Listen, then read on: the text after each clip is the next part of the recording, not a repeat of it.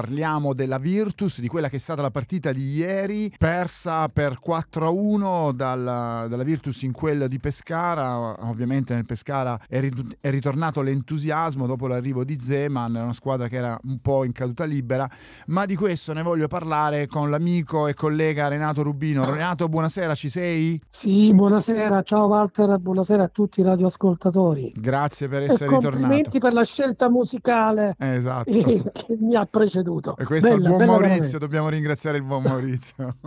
Allora, questa Virtus che è ultima in classifica, non vi spaventate, non è proprio così, ma è ultima nella classifica per le squadre in trasferta. La Virtus ha conquistato soltanto sei punti in tutto il campionato. Qualcuno mi dovrà dire che cosa succede a questa squadra, perché non è possibile che ogni partita ci sia sempre qualcosa che non va. Alla fine, eh, durante un campionato, se le perdi tutte e conquisti soltanto sei punti, vuol dire che c'è un problema grande quanto una casa. Beh sì, c'è un problema che però non intacca eh, la, l'accesso ai playoff della squadra biancazzurra, perché vedendo come sta andando il campionato, vincendo le due partite in casa che sono rimaste, la Virtus accederà nei playoff. Certo c'è un certo rammarico, perché effettivamente sei punti sono davvero pochi, un bottino misero misero per le partite in trasferta, e non valgono più le giustificazioni a fine gara, la squadra non ha tenuta psicologica, eh, voglio dire, purtroppo qualcosa accade fuori casa, non sappiamo cosa sia, sia a livello tecnico, a livello mentale. E ieri poi mancava anche eh, la coppia di attaccanti importante con Patierno e Murillo, che inaspettatamente è partito dalla panchina. Nella scelta della, eh, del tecnico calabro c'era l'idea di robustire il centrocampo, quindi mettendo un centrocampista contenitore in più rispetto a Murillo, che è un centrocampista offensivo, però i risultati non si sono visti, quindi c'è davvero qualcosa, qualche virus particolare che sta intaccando la tenuta della squadra in trasferta. Fortunatamente, ripeto, fortunatamente la classifica eh, arride ai colori biancazzurri, perché si trova all'ottavo posto in piena zona playoff. Certo, non bisogna perdere adesso nessun punto in casa, ci sono due partite consecutive adesso tra Catanzaro e Picerno. Catanzaro già promosso, però avrà sicuramente buone motivazioni per superare tutti i record, e il Picerno in lotta per la quarta, quinta, sesta posizione. Quindi due partite in casa difficili, consecutive, che però potranno dare poi un, diciamo, quel settimo, ottavo posto che la Virtus aspira. Ecco, ecco, ok. Quindi abbiamo capito che eh, c'è un problema atavico per questa squadra in trasferta. Adesso confidiamo, ovviamente il, la Virtus ha fatto benissimo in casa, però sabato prossimo arriva il Catanzaro che, come dicevi tu, sicuramente vuol battere tutti i record e quindi non ci sta a concedere punti, così come fa magari qualche altra squadra un pochino blasonata in categorie superiori, Eh, tipo il Napoli, e, e quindi domenica e sabato si preannuncia una gara dura. Eh sì, molto dura. Poi ci dovrebbe essere la sfida tra i due bomber del campionato, Iemmello per il Catanzaro, che è il capocannoniere, e Patierno per la Virtus, sperando che recuperi la condizione fisica, che è il vice eh, capocannoniere del girone C della Lega eh, Pro. E diciamo che la Virtus non deve perdere più un punto in casa, perché altrimenti eh, rischia anche di non accedere ai playoff, nel caso non dovesse fare bottino pieno con Catanzaro e Picerno, o almeno quattro punti che le consentono di mantenere la griglia playoff. E in casa la squadra si trasforma, Walter, guarda, sì. In casa la Virtus è sì, qualcosa, sì, vista, è un portento. L'ho vista, l'ho vista in casa, eh, quindi... Contro il Monopoli è stato qualcosa di eccezionale. Il pubblico fa la sua parte, però i ragazzi ci mettono qualcosa davvero in più. Fuori casa quest'anno è così, non, forse probabilmente i giocatori non sono adatti a un certo tipo di gioco in campo esterno, eh, dove bisognerebbe contenere di più, invece la squadra attacca sempre, anche se poi ieri la formazione non è che fosse molto offensiva, quindi c'è davvero qualcosa che non va a livello tecnico-tattico, ma anche a livello mentale. Ma ormai facciamoci una ragione, manca solo Tre una trasferta, quella di Viterbo. No, una sola trasferta, sì. Quella di Viterbo, all'ultima giornata, probabilmente non varrà a nulla, eh, visto anche il penultimo posto il, del Viterbo.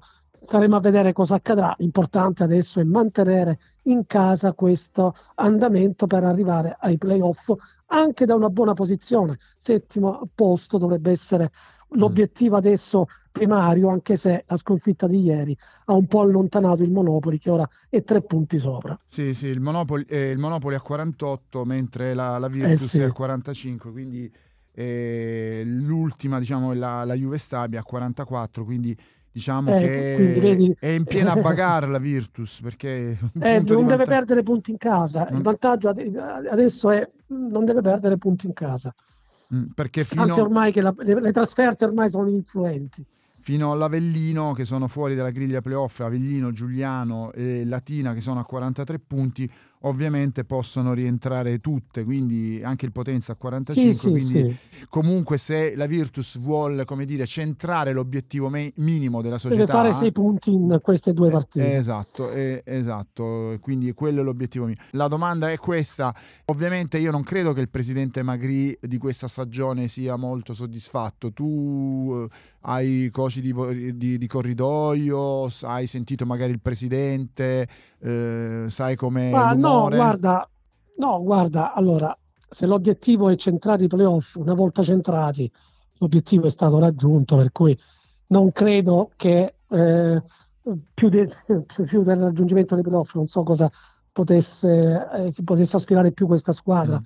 Quindi probabilmente invece del settimo, ottavo posto il presidente avrebbe gradito un quarto posto, anche perché eh, dopo le prime tre, dopo Catanzaro, Crotone e Pescara, la, la Virtus eh, se la gioca con tutte, insomma, sì. eh, dal Foggia, Cerignola, Picerno e sì. Monopoli, sì. Per cui probabilmente una volta eh, raggiunta la salvezza, che era l'obiettivo primario, ma non c'erano problemi. Ovviamente la Virtus è una squadra che non ha problemi per la salvezza, non li ha mai avuti neanche ad inizio campionato. Una volta che si sta lottando per i playoff, il presidente, giustamente, ma tutti i tifosi, eh, tutto l'ambiente eh, calcistico della città degli imperiali eh, avrebbe gradito qualche punto più in trasferta per lottare con lo Pescara anche mm. per raggiungere la terza, quarta piazza. Ecco, probabilmente d- d- tolte le prime tre, poi la Virtus avrebbe potuto competere per la quarta o quinta posizione. Ecco, se un rammarico c'è, è solo questo, per poi giocarsi tutte le carte per andare avanti nei playoff in casa, perché se arrivi quarto o quinto le partite le giochi in casa, invece dal settimo all'ottavo posto te le giochi fuori casa, esatto, con esatto. tutti i rischi che sappiamo. Eh sì, e poi conosciamo benissimo, se in campionato, a meno che non ci sia uno stravolgimento eh, all'improvviso, eh, certo. eh, piazzarsi io settima, ottava, nona o decima vorrebbe dire uscire quasi Tut- subito, giocare sempre fuori casa, esatto, sì. definitivamente sì. subito fuori dalla ottava, nona e decima, settima eh, giochi in casa, eh? Esatto, settima, la settima giochi in casa, la settima gioca con la decima, ottava, nona e decima giochi fuori, fuori. E niente, quindi mh, però voglio dire ci sta, speriamo, per... speriamo bene. Ci sta che la Virtus eh, comunque ieri potesse tornare da Pescara sconfitta, perché ripeto, il Pescara è una squadra sì, blasonatissima, sì, sì, beh, adesso con il ritorno anche di Zeman, campionato, eh? Sì, eh, con il ritorno di Zeman, come dire, sì. si sono riaccesi un pochino eh, le speranze, le fiamme, gli ardori dei tifosi e della società stessa. Beh sì, eh, diciamo che quando c'era Colombo sulla panchina la squadra era un po' più abbottonata, eh, esprimeva un gioco più di contenimento che di offesa. Con Zeman si è visto già nel primo tempo di ieri che le cose sono cambiate, insomma Zeman lo conosciamo, lo conosciamo anche bene. Se poi eh, anche se poi col passare degli anni anche lui si è un po' equilibrato tra virgolette nella, nella manovra, insomma eh, non è più eh, undici avanti e zero dietro, ma adesso riesce a dare equilibrio anche alla squadra pur mantenendo una forte propensione offensiva, ovviamente. Diciamo che è maturato il buon Zeman, eh beh, da Foggia eh beh, l'età, e poi è, l'età, è maturato. Ne ha, ne ha prese, l'età, ne ha... l'età lo consente. Esatto, esatto. Ne ha date tante, ma ne ha prese anche tante, voglio dire. Eh nel sì, senso, eh sì. eh, beh, ovviamente... Ci siamo divertiti col Foggia anni novanta. Eh. Esatto, ma non solo, con la Lazio, con la Roma, voglio dire, eh, ne ha fatte sì. di avventure Zeman.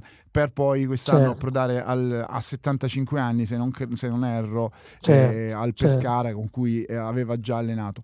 Bene Renato, io ti ringrazio per essere intervenuto anche questa volta, di averci parlato della Virtus. Eh, Ti sentiremo ovviamente con il proseguo del campionato, sperando che sia più lungo possibile per i colori biancazzurri della eh, Virtus, certo, certo. Così potremo continuare a commentare e magari sognare un po' che la Virtus possa fare una strada, uh, come dire, ancora più lunga. Grazie Renato. Certo. Grazie a te, grazie, buonasera a tutti.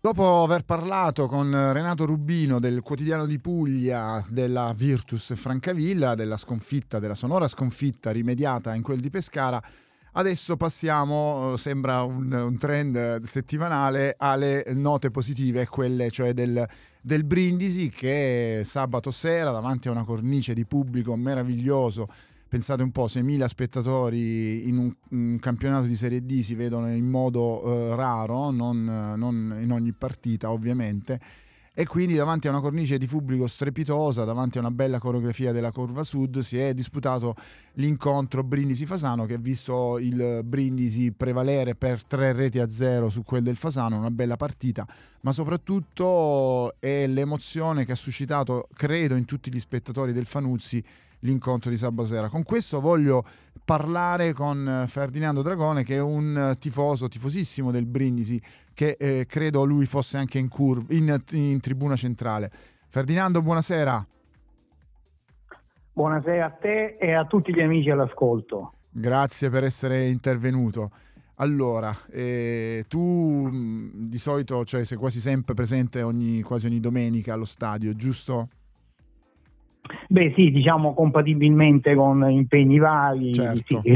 Certo. E, oltretutto io, come giustamente ricordavi, diciamo anche per motivi anagrafici, seguo il Brindisi da, da oltre trenta anni, quasi, quasi ininterrottamente, e sabato sera, come hai correttamente detto, ero, ero presente in tribuna. Diciamo che quando ero più, più verde ero assiduo frequentatore della curva. Beh, quelli ci siamo passati tutti dalla curva, anche se ai nostri tempi forse la curva non era tanto in auge, ma più che altro era la gradinata, il, il centro. Sì, del... è vero, anche. Quindi, eh, vabbè. Però io, io ti devo dire che sabato sera mi sono davvero emozionato, quindi, eh, ma credo che sia un, eh. un sentimento che, come dire, è stato suscitato in, si è suscitato in molti, cioè molti hanno, hanno provato questa sensazione, eh, davvero tanti anche commossi, quindi, perché Brindisi mancavano, mancava per uno spettacolo del genere davvero da tanti tanti anni, quindi ritrovarsi in così tanti in uno stadio importante come quello di Brindisi ad assistere comunque in un camp- a un campionato, una partita di Serie D, e comunque è stata una bella emozione. Descrivimi la tua di emozione. La mia emozione è stata veramente forte e particolare, perché mh, allora io non, non ricordavo lo stadio così pieno, c'era la curva che vista appunto dalla tribuna era piena, eh, piena piena piena, cioè non poteva entrarci neanche più uno spillo. E mi sono tornate in mente delle partite storiche come quella, anche se disputata di domenica pomeriggio, con la Cisco Roma, sì. eh, addirittura la finale di ritorno di Coppa Italia di Serie C con la Pro Patria, la partita col Bologna di Coppa Italia eh, team, e poi ce ne sono, oppure con in notturna, o con uh, un mio carissimo amico Luca uh, che era seduto accanto a me. Ricordavo anche quel Brindisi vittoria, esatto, finale di, degli sfortunati playoff, e nonostante insomma avessimo perso la promozione diretta a Barcellona Pozzo di Gotto, dove c'ero anch'io, nonostante c'ero. avessimo lo metto in dubbio, lo so, dove là poi si potrebbero raccontare aneddoti di quella partita, vabbè, è meglio non dirli sì, in, sì. in, in radio aneddoti personali. E poi diciamo quella, quella finale con la col Vittoria, perso all'andata, perso la gara di andata tre a zero, nonostante tutto nella gara di ritorno, dove le speranze erano veramente esigue di promozione, il Fanuzzi era tutto esaurito e c'era quel famoso striscione "Benvenuti all'inferno". Insomma, sì. I ricordi che mi ha evocato eh, il calore eh, e il pubblico di, di sabato scorso sono stati sono stati questi, per chi Eh, è veramente è veramente tifoso del Brindisi. Chiaramente ehm, i tempi eh, sono cambiati, eh, ci siamo evoluti anche sotto l'aspetto social, e quindi rispetto a quelle partite e qui abbiamo vissuto un po' tutti anche il countdown della vendita dei biglietti. Già la mattina avevamo visto un po' tutti anche sul sito ufficiale del, del Brindisi che erano eh, stati venduti quasi tutti i biglietti di ogni settore, che erano stati aggiunti poi i cinquecento di curva, eh, quindi avevamo già l'idea dello spettacolo che eh, il Fanuzzi ci avrebbe riservato eh, la sera, quindi eh, sì, sì, esattamente. Io credo che questo spettacolo fino alla fine si ripeterà ogni domenica eh, quando il Brindisi appunto giocherà in casa, perché ormai è scoppiato l'amore, al di là dei, dei sì. risultati e di là di, di, di quello che accadrà. Io credo che ormai è riscoppiato questo, questo amore folle dei tifosi brindisini verso la, la propria squadra della propria città, cioè adesso cioè, si sente proprio un senso di appartenenza. Evidentemente si era perso un po' quel, quell'entusiasmo e piano piano, grazie anche a questa società, alla famiglia Rigliano, bisogna riconoscerlo, questo amore per questa squadra è ritornato, quindi secondo me la cosa importante è questa. Sono perfettamente d'accordo e, e penso che la vittoria più importante poi della, della società, della dirigenza e del presidente Arigliano sia stata proprio portare così tanta gente allo stadio, anche perché non è vero quello che si può pensare, che il sabato sera mh, si può avere più gente rispetto alla domenica. Uh, in realtà è difficile avere gente sia la domenica pomeriggio e sia il sabato, perché magari molta gente preferisce il sabato sera uscire tradizionalmente. Portare seimila persone allo stadio per una partita di Serie D eh, non è, è certamente cosa facile, cosa semplice. È rispuntato questo sen- senso di appartenenza, come dicevi tu, questo amore per eh, il Brindisi Calcio, che poi sta a significare che Brindisi è una città che ha fame di calcio, ha fame di sport in generale. Non è vero che è soltanto la città del basket, è anche la città del calcio. Esatto, eh, esattamente. Eh, sì.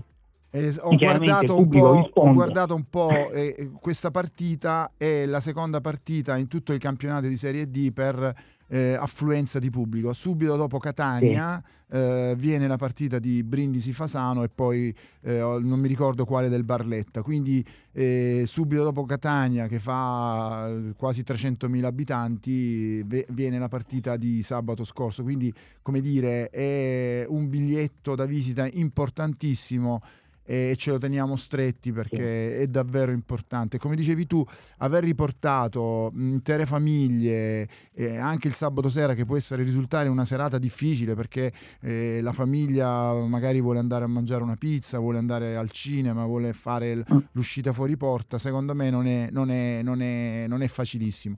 Credo comunque no. che invece sia proprio riscoppiato l'amore e il senso di appartenenza dei tifosi per questa squadra, ecco quello che penso. E ti volevo chiedere sì, un'altra... sì, sì, assolutamente. Ah, okay. Sì. Eh, Ferdinando, no, no, dimmi, dimmi. Voglio dire, ti volevo chiedere il fatto de ieri e poi dei risultati eh, come dire non eh, a nostro favore e del, della Cavese, che è andata mm. a vincere a Gravina per cinque a uno, e del Nardò eh, mh, che ha vinto fuori casa contro la Nocerina Nocera. Tu pensi che possano, come dire, Uh, inficiare questo, questo grande amore che è riscoppiato dei tifosi brindisini, oppure, oppure mh, si può continuare a comunque a vedere un pubblico del genere?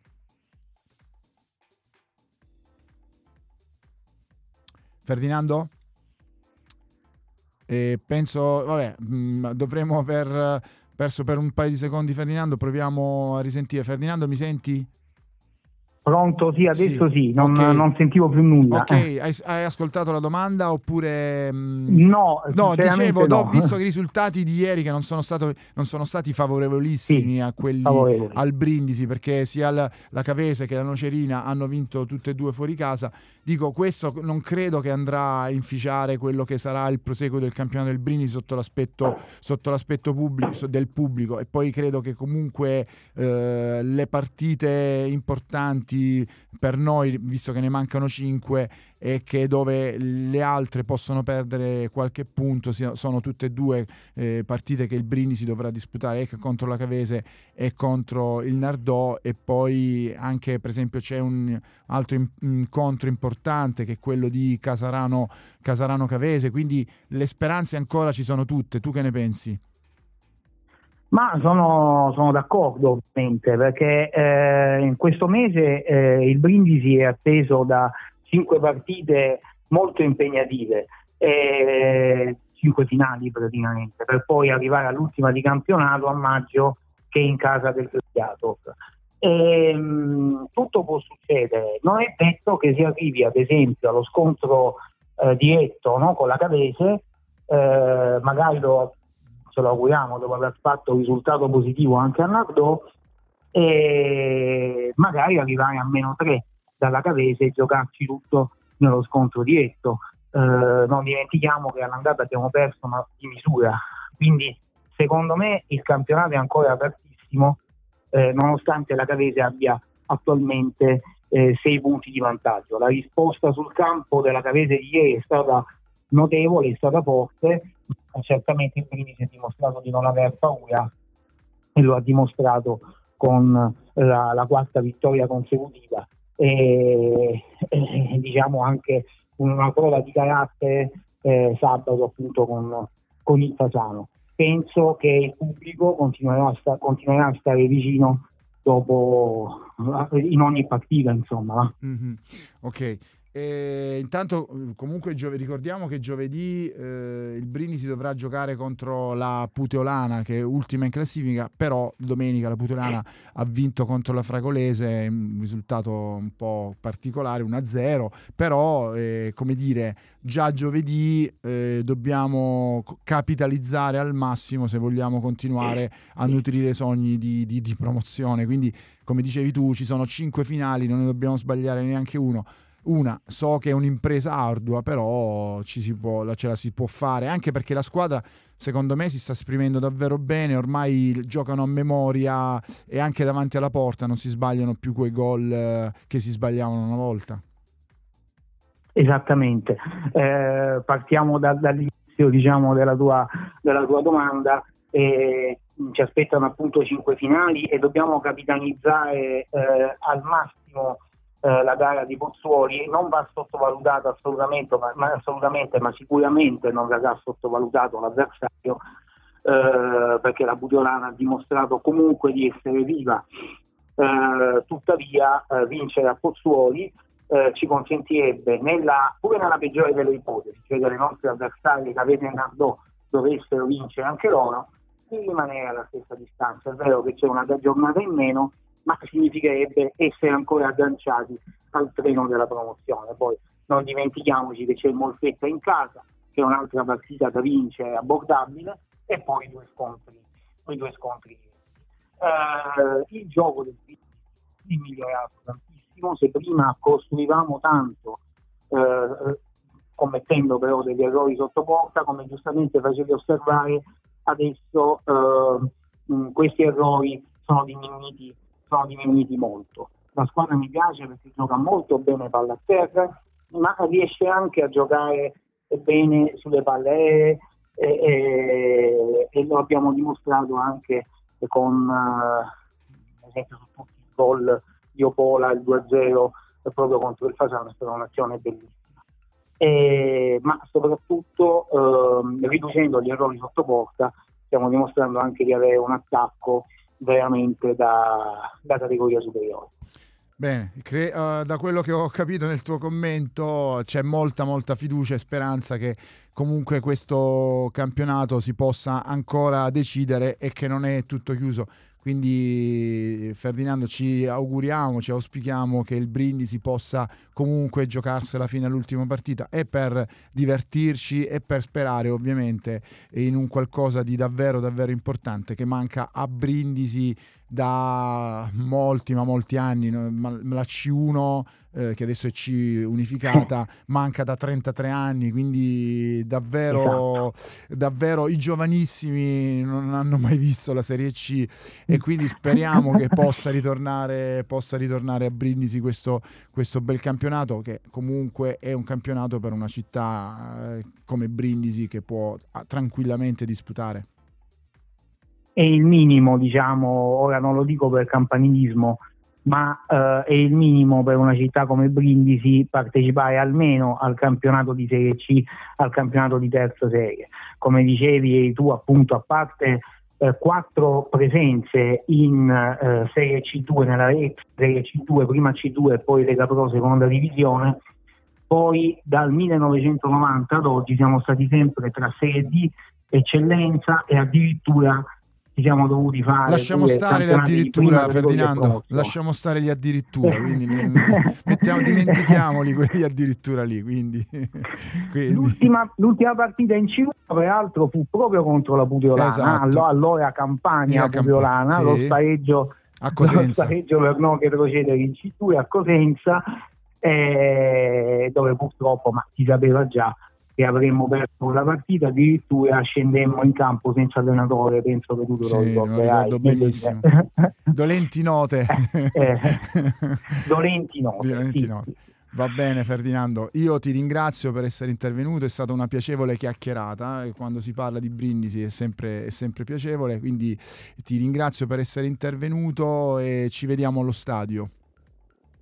Certamente, io ringrazio te per l'invito, perché anche per me è stata una piacevole chiacchierata con un amico tifoso, sì. oltre, vabbè, oltre che ovviamente essere giornalista, proprio amico tifoso, davanti diciamo a tanti eh, radioascoltatori. Bene, e, ti... quindi, e quindi eh, no niente, ti stavo, ti stavo salutando e ringraziando con... Eh, il grido Forza Brindisi, insomma. Lo puoi fa- tranquillamente fare, in questa radio è concesso grid- dire Forza Brindisi, non, non Forza c'è censura. Bene, grazie Ferdinando, grazie per essere intervenuto ancora una volta. Grazie ancora a te e a risentirci, insomma, buona serata a tutti gli amici ascoltatori. Bene, rientrati dopo aver ascoltato l'amico Ferdinando Dragone, con cui abbiamo parlato di quelle che erano più o meno le sensazioni e avute dai tifosi sabato sera in quel teatro che era diventato il, il Franco Fanuzzi con, ricordiamolo, seimila spettatori paganti. E invece adesso voglio parlare un po' eh, di quello che sta accadendo nel campionato, un po' scendere un po' magari nel te- mh, nella tecnica un po' nel, del, di quello che è il campionato, di quello che sta accadendo, con Gianluca Greco, il collega di Brindisi Report. Gianluca, ci sei? Buonasera Walter, un saluto a tutte le persone in ascolto. Bene, grazie Gianluca, soprattutto da, da chi ti ascolta.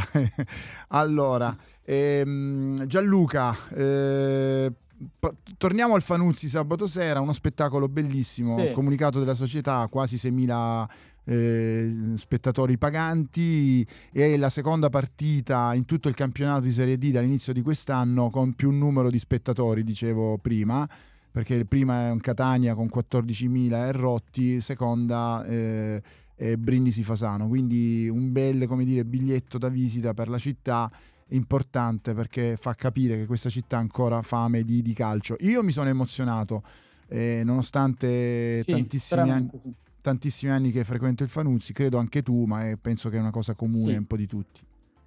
Sì, sì, guarda, è, è una serata che mi ha riportato alla mente altre giornate memorabili eh sì. della storia del, del calcio brindisino. Purtroppo bisogna andare indietro di un bel po' eh, di anni, serate come esempio Brindisi-Bologna del duemilaquattro, se non ricordo mm, male, però sì. potrei... duemilatré duemilaquattro duemilatré, sì, ecco, del, del, del duemilatré, oh, que- quelle giornate così che entrano nella storia e purtroppo eh, restano veramente scolpite nell'immaginario di chi ha vissuto quel periodo, anche perché purtroppo negli ultimi, eh, negli ultimi dieci anni eh, di, eh, di giornate da ricordare non è che ne abbiamo vissute tantissimo per varie vicissitudini che abbiamo patito. Quindi è stata una serata che veramente ha segnato, ha sancito una straordinaria riconciliazione fra il, il Brindisi, Brindisi Calcio e la città in generale, perché per la prima volta sono tornate allo stadio a migliaia addirittura tante persone che in passato avevano seguito anche da vicino, anche tifando le sorti, del, le sorti della maglia con la V, ma che negli ultimi anni si erano allontanate anche, diciamo, secondo me comprensibilmente eh, per tutte le varie storie e traversie societarie, eh, calcistiche ed extracalcistiche che hanno attanagliato la, la storia recente del calcio brindisino. Di dietro c'è stato questo nuovo innamoramento della piazza brindisina per, per, per la scuola di, di calcio, e che è una cosa, è una cosa che resta, su cui porre le basi per il futuro, indipendentemente da come vada a finire questo, eh, questo campionato.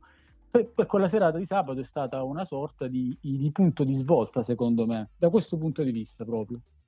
Eh, io credo poi che comunque la serata di sabato abbia fatto godere i tifosi, cioè nel senso eh, chi è venuto allo stadio oltretutto ha goduto di una bella partita, perché il Brindisi ormai si esprime a degli ottimi livelli calcisticamente parlando. Sì, diciamo che la, la squadra di Danucci ha raggiunto la piena maturità mentale, tecnica e tattica. Adesso è in grado di affrontare qualsiasi tipo di avversario con la giusta concentrazione, anche con la giusta serenità, consapevole della propria forza. Lo si vede fin dall'approccio in campo. Siamo alla quarta vittoria consecutiva. In tutte queste partite il Brindisi ha pure avuto un ottimo approccio. Questo è un segnale di una squadra matura. È una squadra che adesso, adesso finalmente, da un paio di settimane, da un mesetto ormai, sta esprimendo al cento per cento quel potenziale che sapevamo ci fosse. Si sapeva che questa era una squadra forte, con grande, con grandi individualità, ma purtroppo fino a un paio di, di mesi fa, per vari errori, forse anche di esperienza, varie ingenuità commesse in campo, per una serie di, di, di fattori, e tutta questa grande, questo grande talento che la squadra indubbiamente ha non si era espresso in pieno, e purtroppo, purtroppo questo, questo deficit è stato pagato a carissimo prezzo, con dei punti buttati per strada che adesso stanno pesando, stanno pesando non poco sulle ambizioni di, di promozione, chiaramente, che ci sono, sono ancora legittime, però sei punti a cinque giornate dalla fine sono una bella zavorra, purtroppo. Sì, eh, io credo, Gianluca, che comunque il Brindisi sia ancora, anche se mancano sempre meno giornate, se mancano cinque giornate, però ancora ci sono degli sconti diretti troppo importanti per eh, decretare ormai la vittoria della Cavese al secondo posto del Nardò, perché ricordiamo già, mh, già la prossima partita ci sarà un, eh, un Nardò Casarano, quindi anche lì mh, come dire, ci potrebbe essere un avvicinamento del Brindisi, a meno, cioè, in caso di pareggio. Quindi c'è ancora un Casarano Cavese, c'è ancora un Brindisi Cavese, c'è ancora una uh, Cavese Nocerina, che sappiamo benissimo che i Nocerini e i Cavesi in quella partita si trasformano, nel senso che nessuno delle due vuol perdere assolutamente.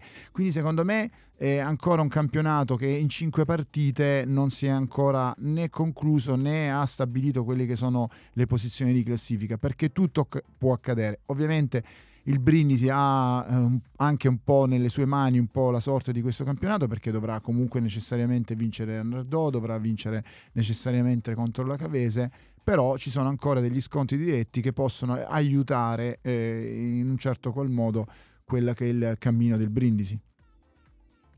Secondo me lo snodo fondamentale sarà la partita Casarano-Cavese, perché oltre chiaramente allo scontro diretto con il Brindisi, che è in programma la penultima giornata, e questo è l'altro grandissimo scoglio da superare per i campani, perché chiaramente se eh, la, la Cavese riuscisse, no, a, sfrang- a sfangarla anche a Casarano, a quel punto ci sarebbe ben poco da fare, perché anche, anche una vittoria nello scontro diretto del Brindisi contro la Cavese, preceduta da una vittoria comunque al Nardò, sì, eh, significherebbe non moltissimo, perché comunque ridurresti a tre le distanze alla Cavese, che è proprio l'ultimo bonus da giocarsi all'ultima giornata in casa, non facilissimo contro la Nocerina, però sempre davanti al pubblico amico. Quindi eh, secondo me sarà veramente Casarano-Cavese la partita fondamentale eh, nelle sorti che, nelle sorti di questa eh, volata, volata vincente, in cui le percentuali sono chiaramente a favore, a favore dei campani. Però ecco, c'è da sperare da parte, del, da parte dei, dei tifosi dei tifosi brindisini che questa che la pressione possa cominciare a, a, no, a farsi sentire, a salire in maniera importante sui giocatori della Cavese, e che sai, quando si gioca sotto pressione alla fine si possono commettere anche degli, degli errori. Ecco, bisogna vedere fino a che punto la Cavese sarà in grado di gestire la, la pressione, e perché chiaramente le, loro hanno un paio di bonus da potersi giocare, sì. E bisogna vedere lì a Casarano come andrà a finire, partendo dal presupposto che comunque il Brindisi deve vincere tutte le sue, questo è scontato, però per la condizione attuale di forma che ha il Brindisi mi sembra un obiettivo eh, alla portata. Certo, non è che sarà semplice andare a vincere a Nardò, ma è una, un traguardo assolutamente alla portata. Bene, Gianluca, io ti ringrazio per, per essere intervenuto. Mm, ovviamente le tue, come dire... le tue nozioni, le tue cose dette sono importanti, perché comunque fanno capire che comunque su c'è ancora la possibilità, la, la possibilità appunto di riuscire a scalare posti in classifica, lo speriamo tutti, e quindi confidiamo in quello che è il cammino del Brindisi e speriamo anche che possa accadere qualcosa alle nostre dirette concorrenti per ritornare a calcare l'anno prossimo il campionato importantissimo di C uno di Serie C che manca ormai da Brindisi da più di trenta anni. E se così non dovesse essere, eh, quest- io credo che questa società possa comunque far bene nel proseguo degli anni e comunque nel breve volgere di qualche, di qualche anno riportare il Brindisi dove merita. Grazie Gianluca per essere intervenuto. Buona serata Walter, un saluto a tutti. Grazie. Grazie. Bene, allora abbiamo sentito anche Gianluca Greco di Brindisi Report. A me non resta che fare i saluti. Ovviamente per questa settimana eh, il Brindisi giocherà giovedì, ci sarà il collega Ferdinando Carramone che venerdì avrà il suo programma, quindi sicuramente parleremo, parleranno del, del Brindisi, Ferdinando parlerà del Brindisi con i suoi ospiti. Eh, ovviamente la giornata di Pasqua non si giocherà, quindi eh, è rimandato tutto al sedici di aprile, quando il Brindisi incontrerà il Molfetta, e noi ci sentiremo lunedì, lunedì successivo, il diciassette. Quindi io, a me non resta che augurarvi una buona e serena Pasqua, e quindi ci risentiamo per fra due settimane per Brindisi, dopo l'incontro Brindisi Molfetta. Da Walter Miglietta una buona serata a tutti voi e sempre Forza Brindisi.